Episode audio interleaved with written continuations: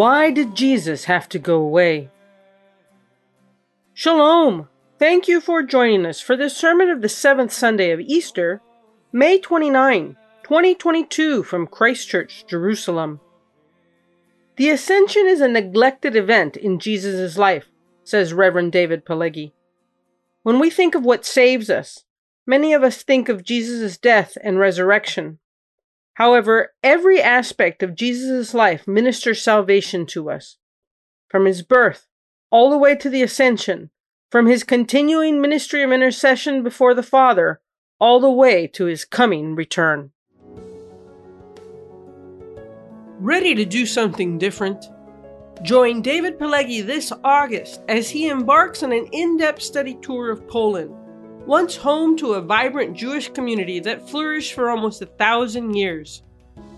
Visit beautiful medieval cities, castles, synagogues, churches, and abandoned cemeteries from Warsaw to Bialystok, and from Lublin to Krakow, to better understand the Polish Jewish experience and the ways that Poles and Jews have deeply influenced each other. Come wrestle with the traumatic events of two world wars and the Nazis' final solution, and consider how and why so many ordinary Germans became willing accomplices in the murder of Poland's 3 million Jews. We will also discuss the existence of Hebrew Christian communities that were emerging before the war and the contours of modern Jewish messianism, from Shabbatai Zvi to Theodor Herzl. This study tour is designed to help us better our prayer life, sharpen our stand against anti Semitism, and hopefully give us more courage to be faithful witnesses as Christians in our opposition against the idolatry and deceptions of our day. Join David August 6th through 17th, 2022 for this walk through history. Land cost is 1,749 euros, less than 1900 US dollars. For details and to register, visit narrowbridgetour.com. narrowbridgetour.com.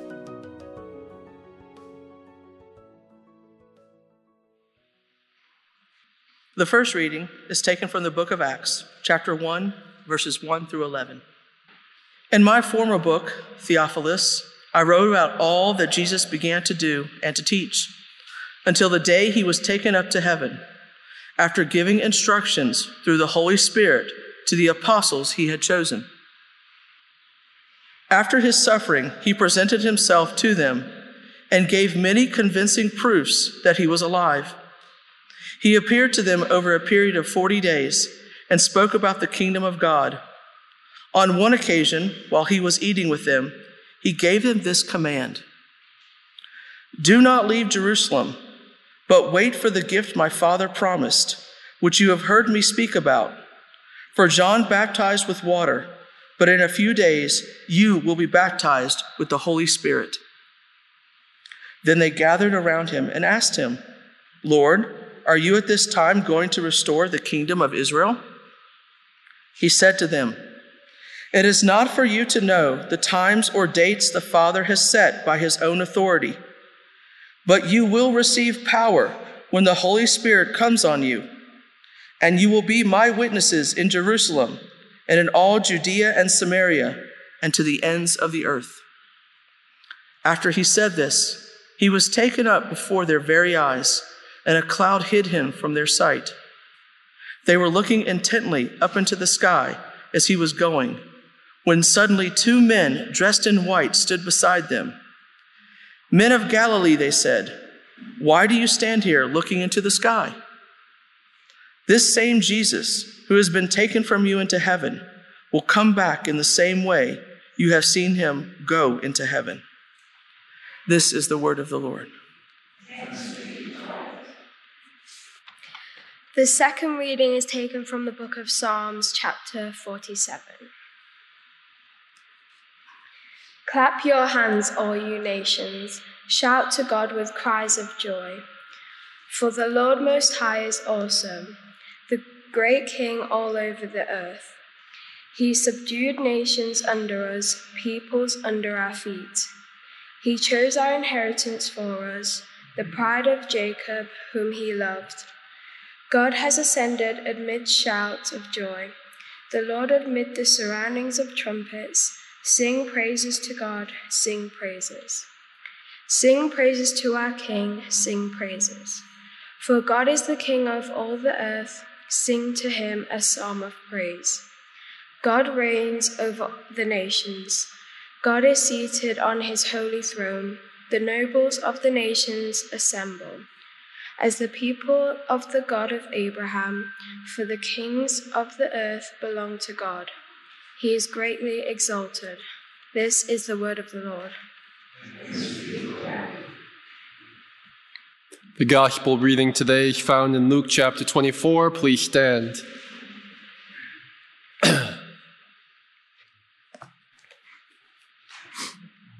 Luke chapter 24, starting in verse 44.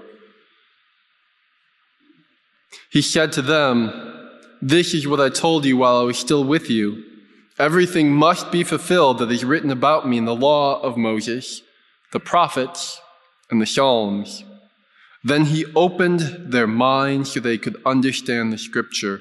He told them, This is what is written The Messiah will suffer and will rise from the dead on the third day, and repentance for the forgiveness of sins will be preached in his name to all nations, beginning at Jerusalem. You are witnesses of these things. I am going to send you what my Father has promised. But stay in the city until you have been clothed with power from on high. When he had led them out to the vicinity of Bethany, he lifted up his hands and blessed them. And while he was blessing them, he left them and was taken up into heaven. Then they worshiped him, returned to Jerusalem with great joy, and they stayed continually at the temple, praising God. This is the gospel of the Lord. Thanks be to God. Let's begin by praying.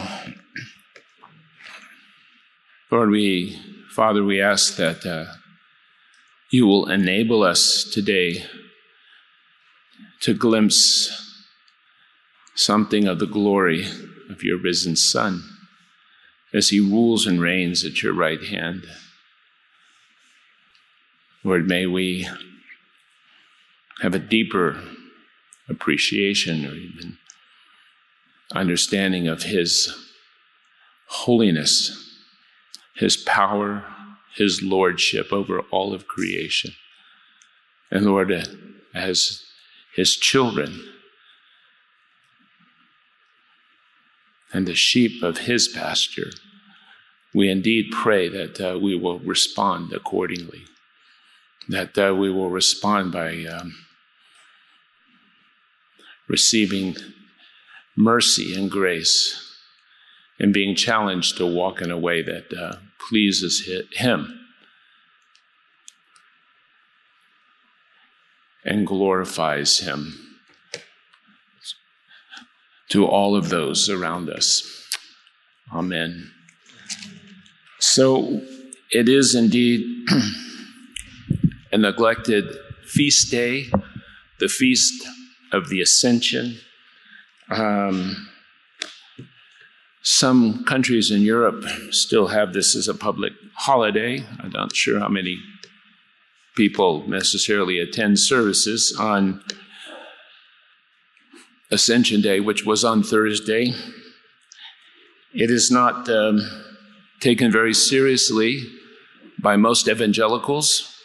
We focus on the death and resurrection of Jesus, which is a good thing uh, although uh, we oftentimes don't probably put enough emphasis on his life.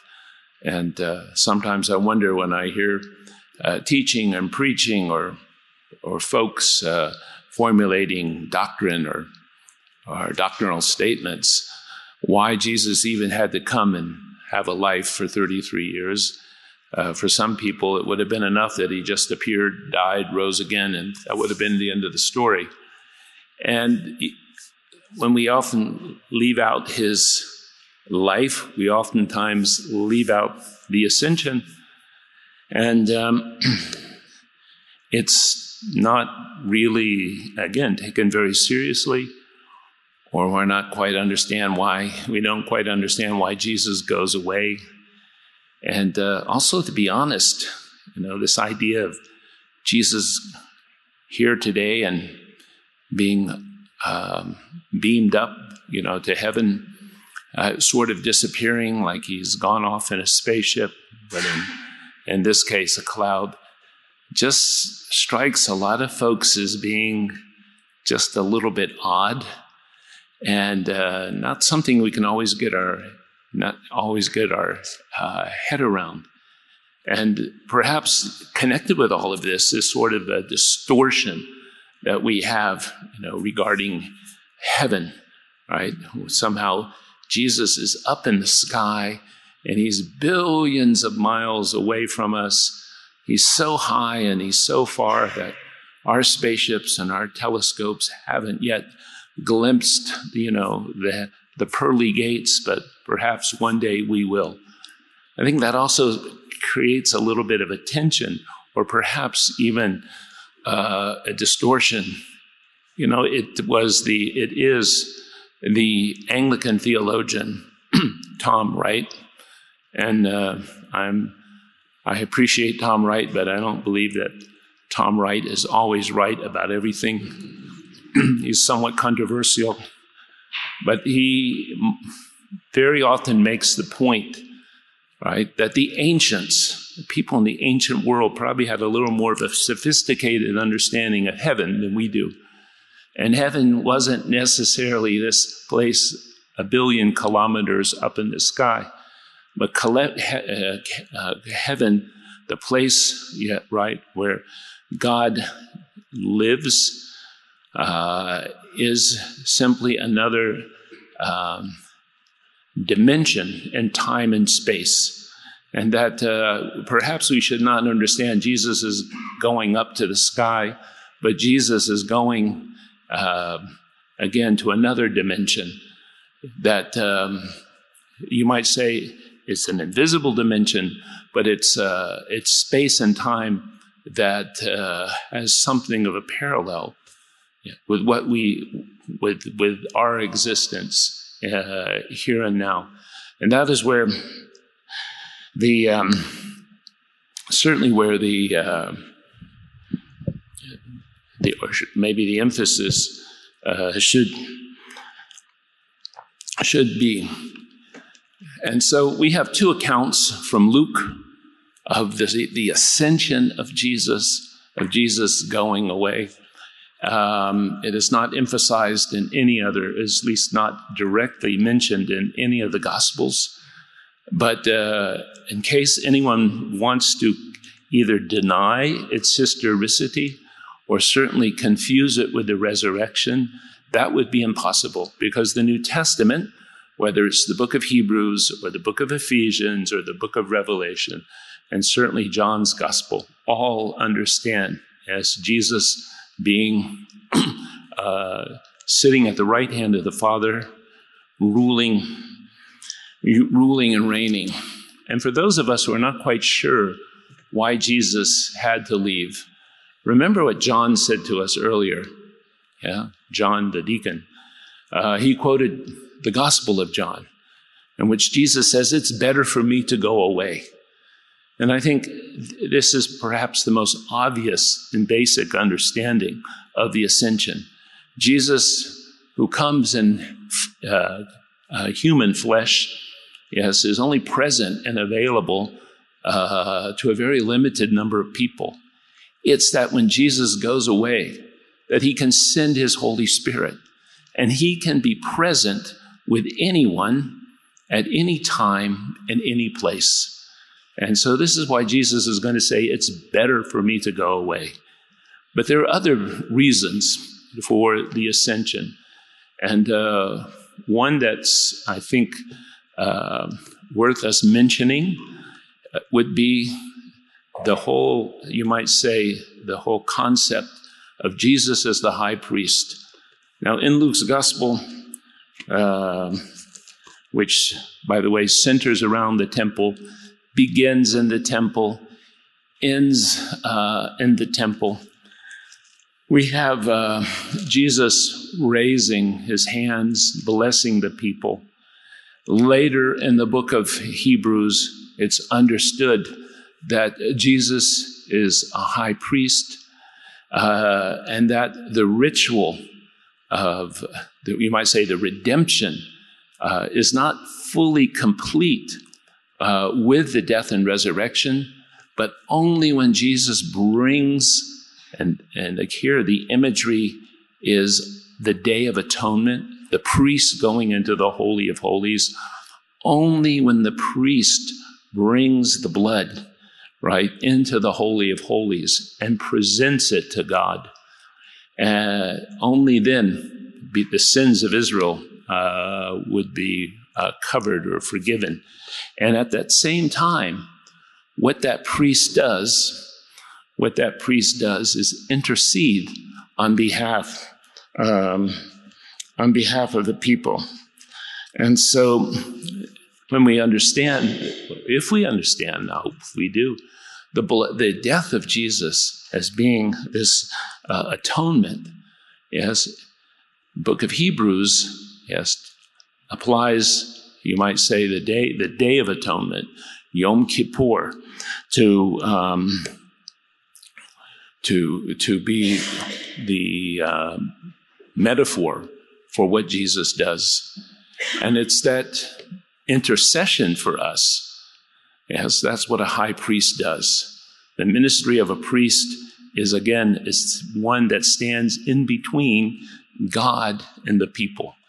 And uh, priestly intercession, you might or say the, the intercession of a priest is extremely important. It's not something to be, uh, should be easily uh, overlooked. We sometimes think of the priest as just being involved in some uh, ritual or one ritual or another, but um, interceding on behalf of the people. And interestingly enough, Jesus, right, who is our high priest, the book of Hebrews not only emphasizes the place of the blood, his death, his resurrection, but also stresses the importance of intercession. Yes, so Jesus has to ascend to the Father, uh, enters the true Holy of Holies, right? Brings the sacrament, brings the blood. How that happens, I'm not sure but also remains in God's presence, doesn't come out, so to speak, remains in God's presence to do what? To continually intercede on our behalf. And uh, this is, of course, beautifully uh, uh, emphasized for us in Ephesians. I can read uh, one or two verses, and I, it's worth uh, worth remembering. It says, since, since I'm reading from uh, Hebrews chapter 2, since the children have flesh and blood, he too shared in their humanity, so that by his death he might destroy him who holds the power of death, that is the devil, and free those who all their lives were held in slavery by the fear of death. For surely it is not angels he helps, but Abraham's descendants. For this reason, he had to be made like his brothers in every way in order that he might become a merciful, a merciful and faithful high priest in the service of God, and that he might make atonement for the sins of the people. Because he himself suffered when he was tempted, he is able to help those, help us, who are also being tempted. And just a few verses from chapter 4 of, the, of Hebrews. Since therefore we have a great high priest who has gone through the heavens, Jesus, the Son of God, let us hold firmly to the faith we profess. For we do not have a high priest who is unable to sympathize with our weaknesses, but we have one who has been tempted in every way, just as we are, yet was without sin. Let us approach the throne of grace with confidence so that we may receive mercy and find grace to help us during our time of need. Yes, that's the ascension. And by the way, because of its association with the temple, because of the blessing uh, that uh, Jesus gives his disciples, all of this points back to uh, to the book of Leviticus, to Aaron the priest, right, who blessed the people before the, the tabernacle was uh, in, uh, inaugurated. Um, the priest would go into a the incense would provide a cloud, and it was in that cloud that the priest would enter into the Holy of Holies. Yes, and it's, of course, in Acts, we're reminded that Jesus goes up, goes up in a cloud. I think so. All of that is essential. And so when we think about the ministry, when we think about Jesus and think, and think about what saves us, we shouldn't just say, oh, it's his death and resurrection. Somehow these are just events, or we turn them into events. Yes, this is about a person. And it's his entire life that the book of Romans says saves us, right? His conception, his birth, his humble learning, humble obedience, his ministry and being baptized by the Spirit, his confrontation with the devil, his teaching, his parables, the example that he lives, the sacrifice on the cross, indeed, his resurrection, the ascension, his continuing ministry of intercession, his, re- his return, his second coming, all of those things become essential. And let us, you might say, focus on the whole package. But there's something else I think that's also very important for us for the, for the time in which we live. Because the ascent of Jesus into a cloud is surely, I think we can all agree, it's a fulfillment of what we read in Daniel chapter 7. And can I remind you of the verses that Jesus himself uh, so often appropriated, yes, to identify himself or to define his ministry? It says in Daniel chapter 7, and I'm going to start um, in verse 9. It says, As I looked, thrones were set in place, and the Ancient of Days took his seat. And here we have this beautiful description of who God is, right? His clothing was white as snow, his hair was white like wool, his throne was flaming with fire, and its wheels were all ablaze. A river of fire was flowing, coming out before him. Thousands upon thousands attended him. 10,000 times 10,000 stood before him. The court was seated and the books were open. And then it continues. It says, In my vision at night, here comes another figure. Yes, I looked and there was before me one like a son of man coming with the clouds of heaven. Clouds. He approached the Ancient of Days and was led into his presence. He was given authority, glory, and sovereign power. All peoples, nations, and men of every language worshiped him. His dominion is everlasting that will not pass away, and his kingdom is one that will never be destroyed. Notice we started in verse 9 there are thrones in heaven, not just one throne. Yes, but more than one throne. Why would God need more than one throne? Because obviously, in the ancient Jewish understanding, there was one throne for the Messiah. And Jesus yes, being equal with God, gives all of that up, comes and lives amongst us. Yes. And his vindication is not just the resurrection, but the vindication is that he is, you might say, recrowned. Yes, that the ascension is a coronation. Yes, Jesus is, and in the midst of the coronation, or as, as you might say, as a, a result of that coronation, the book of Ephesians helps us to better understand what it means when, G- when it tells us that Jesus, yes, ascended and he rules and reigns. And I think uh, for us in the time in which we live, this has some very practical, uh, you might say, this has some very practical consequences. And so in Ephesians, especially chapter one, which is a very long sentence, so it's very hard to know where to start in Ephesians chapter one. But let's start in um, let's start in verse 16. Paul says, I have not stopped giving thanks for you, remembering you in my prayers. I keep asking that God, that the God of our Lord Jesus Christ, the glorious Father, may give you the spirit of wisdom. The spirit of wisdom, the Holy Spirit. Okay? Um, and revelation, so that you may know him better. I pray that the eyes of your heart may be enlightened, that you may know the hope which he has called you, the riches of his glorious inheritance in the saints, and his uncomparably great power for us who believe. Listen to that. Great power for us who believe, right? Jesus is ruling and reigning in power and there is going to be, you might say, the sharing of that power for those who believe.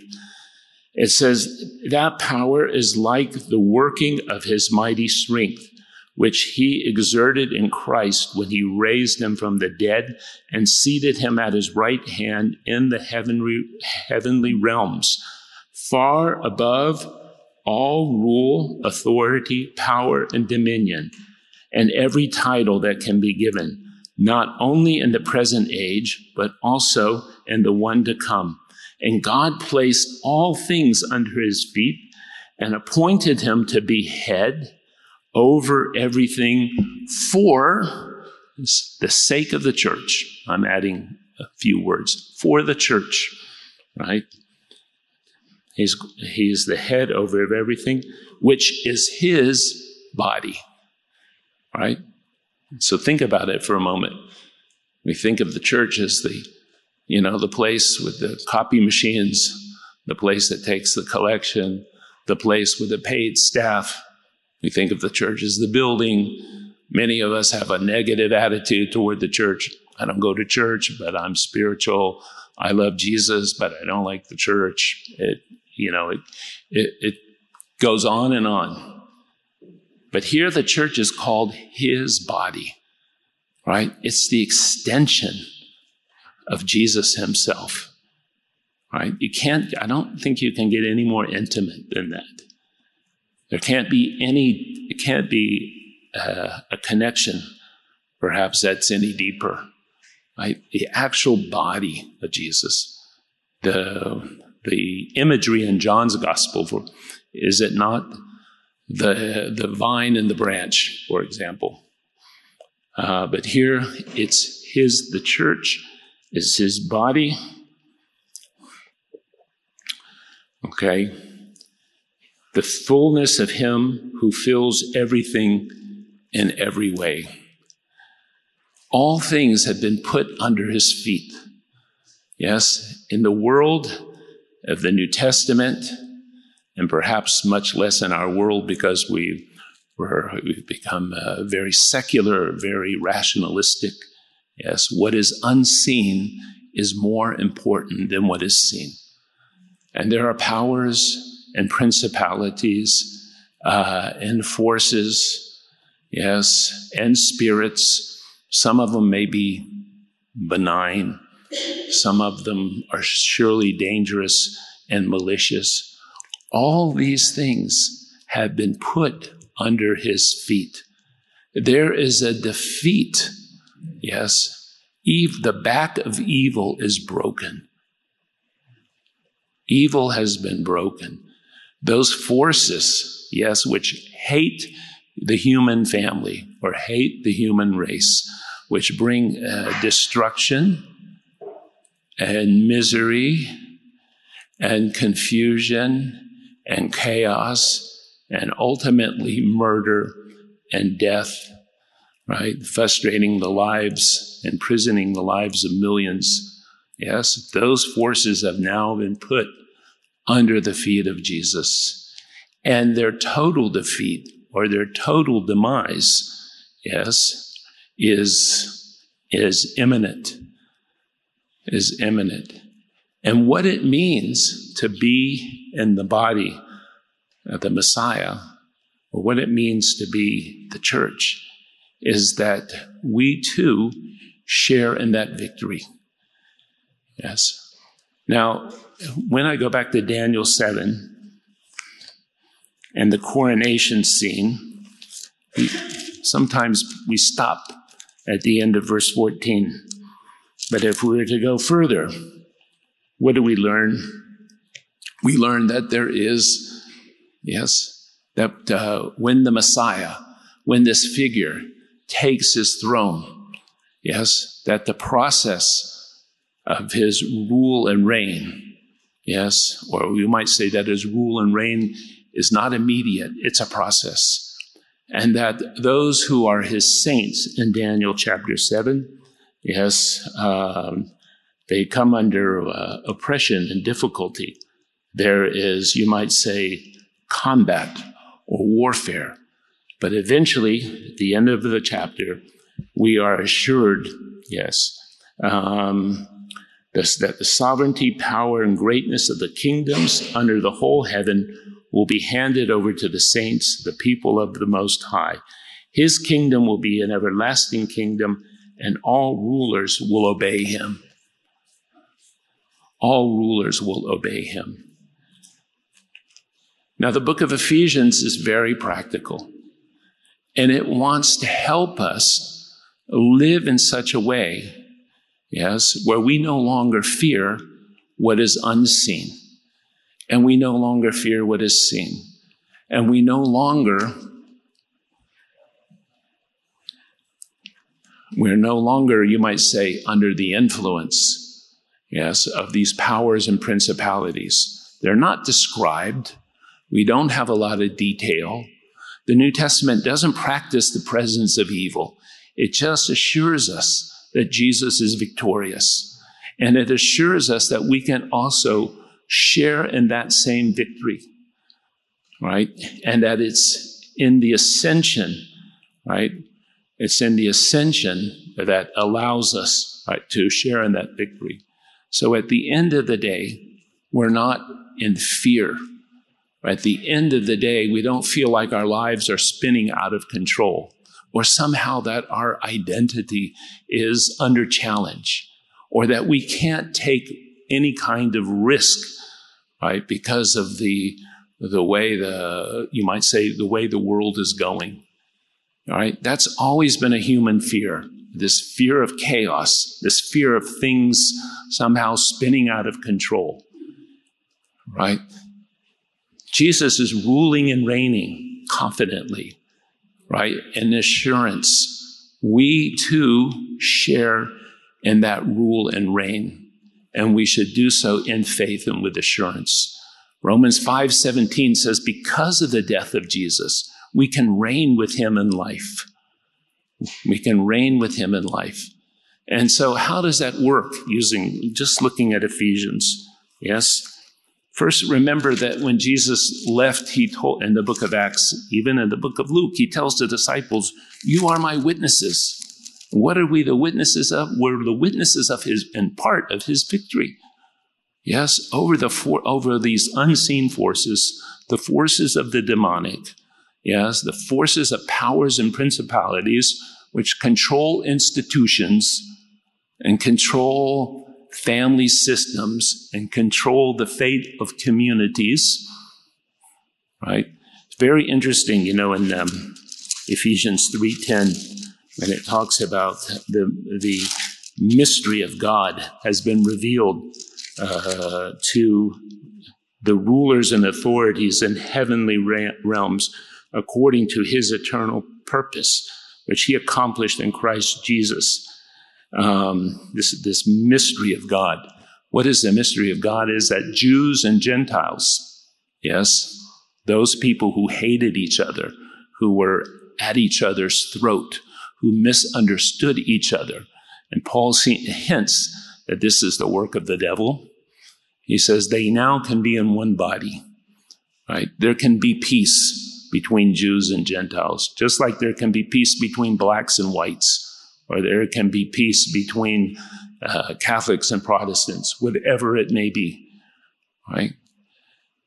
So this as uh, this becomes very practical. We become his witnesses, and it's in chapter four that he tells us, Paul tells us, that in order to be God's witnesses, in order to share in this victory, it has to be not just spiritual, not just something that happens in the heavenlies.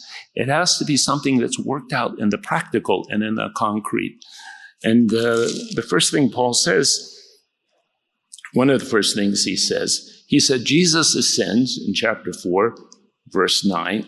he ascends in order to do what? In order to, to give us, first of all, to give us himself. Right? And remember that in the midst of this battle, in the midst of, uh, of our um, uh, overcoming uh, those forces, these powers and principalities, Jesus is praying for us and interceding for us. But then it says that he gives us gifts, right? And this is obviously through the Holy Spirit. And there's without question the rule and reign of Jesus is taking place through the Spirit himself. And uh, just remember the way that Jesus connects the kingdom of heaven with the Holy Spirit. For example, Jesus says, The Spirit of the Lord is upon me in Luke chapter 4 in order to bring good news to the poor. Yes, in order to set the captives free, right? That's the work of the kingdom of heaven. Or Jesus said to the Pharisees, He said, You know, if I am casting out the devil, yes, by the Holy Spirit, then the kingdom of heaven has come upon you. Then my rule and reign, yes, my ruling and reigning, my taking control has come into this given situation. Right? So we understand, even in his earthly ministry, right, there's this intimate connection between his rule and reign and the Holy Spirit. And here the Holy Spirit gives gifts and the purpose of those gifts are not an end in themselves. They're not to glorify people, right? But these are gifts to, enel- to enable us to learn to live in victory, right? What are the gifts? Um, prophets, apostles, evangelists, pastors, teachers, in order to do what? Start a ministry, have a mailing list, have a private jet, right? I'm the prophet so and so. I'm the apostle so and so. All of this is for what? It's given to prepare God's people for works of service so that what? The body of Christ, the Messiah, can be built up. It can be strengthened. It can live into its identity. We can live into it, our calling, right? So that we can reach unity and the faith and the knowledge of the Son of God and become mature, attaining to the full measure of the fullness of Christ.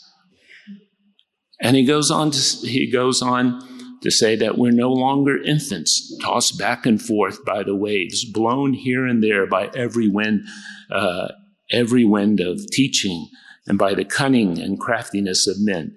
Instead, speaking the truth in love, we are to grow up into Him who is the head, that is Christ. From Him, the whole body, joined together, joined and held together by every supporting ligament, grows and builds itself up in love as each part does its work. That's what it means to be a witness, right? We are His witnesses. This is what it means in part to overcome evil. Spiritual warfare isn't always just praying or casting out something or using the name of Jesus, right? Spiritual warfare is about maturity. It helps us to overcome and again to live in victory without being buffeted by fear is to be emotionally and spiritually mature. And God has provided apostles and evangelists to do that work. It's not about me and Jesus, right? It's just about the community. Jesus goes up in order to send gifts down. Secondly, I may remind you that being his witnesses, Paul goes on in this chapter, chapter 4, he tells us don't give a place to the devil. Don't give a place to the devil. What does it mean not to give a place to the devil? Well, he gives all kinds of he gives all kinds of examples. And many of these examples concern the way that people in the body of Christ treat each other. He says, um, for example, uh, put off your former way of life, which is corrupt by deceitful desires to be made new in the attitude of your minds, and to put on the new self, created to be like God in true righteousness and holiness. Sounds beautiful, but here's the practical application. You put off falsehood and speak truthfully to your neighbor, for we are members of one body. In your anger, do not sin. Do not let the sun go down while you are still angry, and do not give the devil a foothold. Right? So this kind of activity, right, that instead of, right, being victorious, we allow, we suffer, you might say, we suffer defeat. Um, do not grieve the Holy Spirit. Uh, be kind and compassionate to one another, forgiving one another, just as in Christ God forgave you. And then later, Paul goes on in chapter six to talk about uh, spiritual warfare which again isn't magic and isn't just mumbo jumbo. And it's just not something that happens when we sing, which is a good thing, and we declare the word of God. This is very important.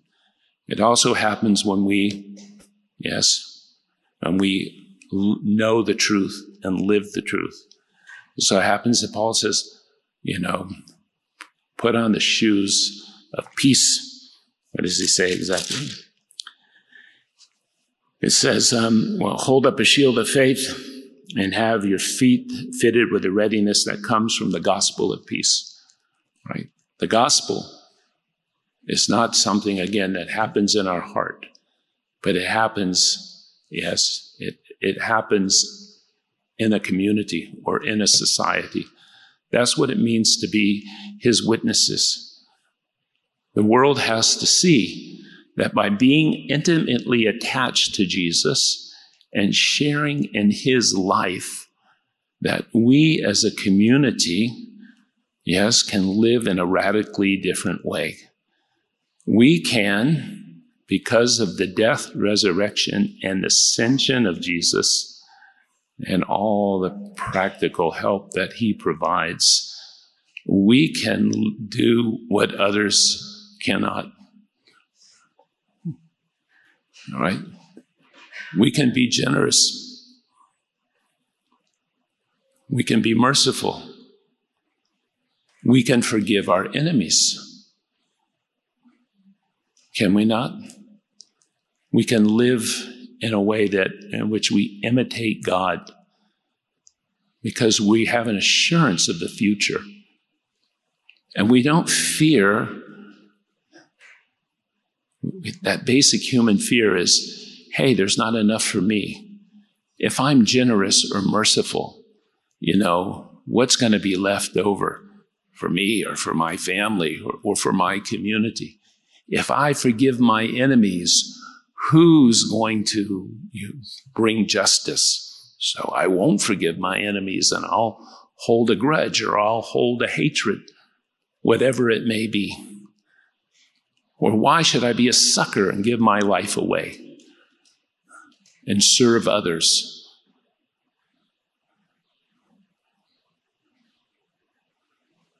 The future is, for many people, especially now, things seem to be out of control. And there's some kind of fear that uh, we can't influence what happens whether it's world events or the institutions in which we have. right? That uh, there are forces at work, you know, that somehow are, are more powerful than we are. Many people believe this who aren't even Christian. And by the way, just because the Christian influence in Western countries is declining doesn't mean that people are any less religious. They're still religious. They're just perhaps religious in a bad way. Yes. And so I think with all of these, uh, all of these fears, fear for the future, actually fear for the present, right? We as a community can be confident. There's still a battle to be fought. But ultimately, we know that we don't have to be controlled by these forces. We're not under the influence of powers and principalities unless we give them some kind of access. And that with confidence, right, we know the future. And ultimately, our future is to reign not only in this life with Christ, but to reign with Him uh, in the future and to overcome, yes, all those things that um, so many of us fear, including the fear of death itself. Jesus is there to help us. Father in heaven, thank you that your Son prays for us that uh, in our weakness we can go to him, that in our fear we can go to him and be comforted, that we can be reassured. And thank you that uh, you have strengthened us and given those, given us those tools and even those weapons of warfare in which we can overcome the evil one, in which we can overcome uh, those forces yes, which seek to, uh, to destroy your family, your creation. Lord, we pray that um, our victory and our confidence will not be one of uh, arrogance or triumphalism, but Lord, we ask that uh, as a community, we will express our humble dependence upon you and the gratitude of your Son once again for the victory he wins through his life, his death, his resurrection, his ascension, and his continual intercession on our behalf. Amen. Amen. Thank you for listening. If you've been blessed by this teaching, let us know by leaving a comment on our Facebook page, on SoundCloud, or by leaving a review in Apple Podcasts. You can offer practical support by giving a donation at christchurchjerusalem.org. Thank you, and blessings from the City of the King.